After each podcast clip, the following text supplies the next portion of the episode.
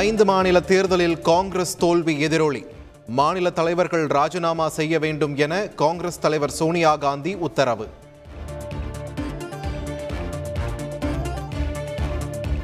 SP Velumani மற்றும் அவர் தொடர்புடையோருக்கு சொந்தமான இடங்களில் லஞ்ச ஒழிப்புத்துறை சோதனை. பதினொன்று புள்ளி ஒன்று ஐந்து கிலோ தங்கம் நூற்று பதினெட்டு புள்ளி ஐந்து பூஜ்ஜியம் ஆறு கிலோ வெள்ளி மற்றும் கணக்கில் வராத எண்பத்து நான்கு லட்சம் ரூபாய் பறிமுதல் என லஞ்ச ஒழிப்புத்துறை தகவல். அரசியல் காழ்ப்புணர்ச்சி காரணமாக இரண்டாவது முறையாக சோதனை. இந்த முறையும் ஒரு ரூபாய் கூட கைப்பற்றவில்லை என்றும் எஸ்பி வேலுமணி பேட்டி.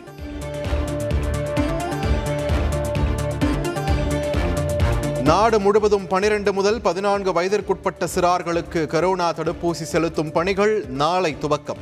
வழிகாட்டு நெறிமுறைகளை வெளியிட்டது மத்திய சுகாதார அமைச்சகம்.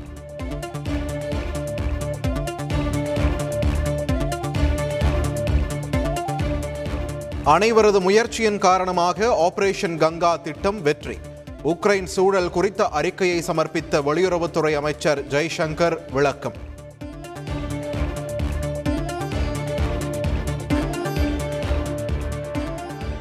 உக்ரைனில் உயிரிழந்த மாணவர் நவீன் உடலை இந்தியா கொண்டுவர முழு முயற்சி எடுக்கப்படும். இருபத்தி இரண்டாயிரத்து ஐநூறு பேரை மீட்டுள்ளதாகவும் வெளியுறவுத்துறை அமைச்சர் ஜெய்சங்கர் தகவல்.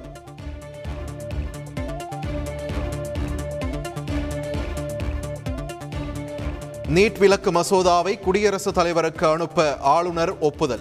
ஆளுநர் ஆர் என் ரவியை முதல்வர் ஸ்டாலின் சந்தித்த நிலையில் உறுதியளித்ததாக தகவல்.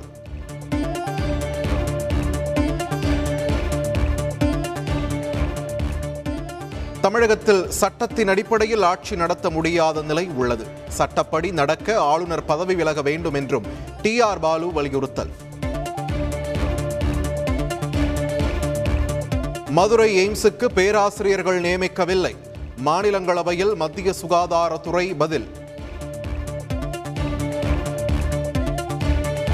கல்வி நிலையங்களில் ஹிஜாப் அணிய தடை. குரானில் ஹிஜாப் கட்டாயம் என குறிப்பிடவில்லை என்று சுட்டிக்காட்டி கர்நாடக உயர்நீதிமன்றம் தீர்ப்பு. ஹிஜாப் விவகாரம் குறித்த கர்நாடக உயர்நீதிமன்ற தீர்ப்புக்கு எதிராக உச்சநீதிமன்றத்தில் மேல்முறையீடு. மாணவி நிபானா சார்பில் மனு தாக்கல்.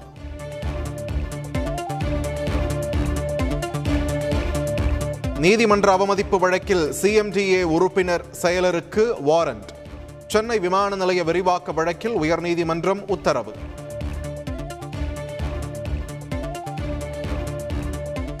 மார்ச் ஒன்றாம் தேதிக்கு பின்னர் முதல் முறையாக சர்வதேச சந்தையில் கச்சா எண்ணெய் விலை குறைந்தது. பீப்பாய்க்கு எட்டு புள்ளி ஒன்பது டாலர்கள் குறைந்து தொன்னூற்றி எட்டு டாலருக்கு விற்பனை.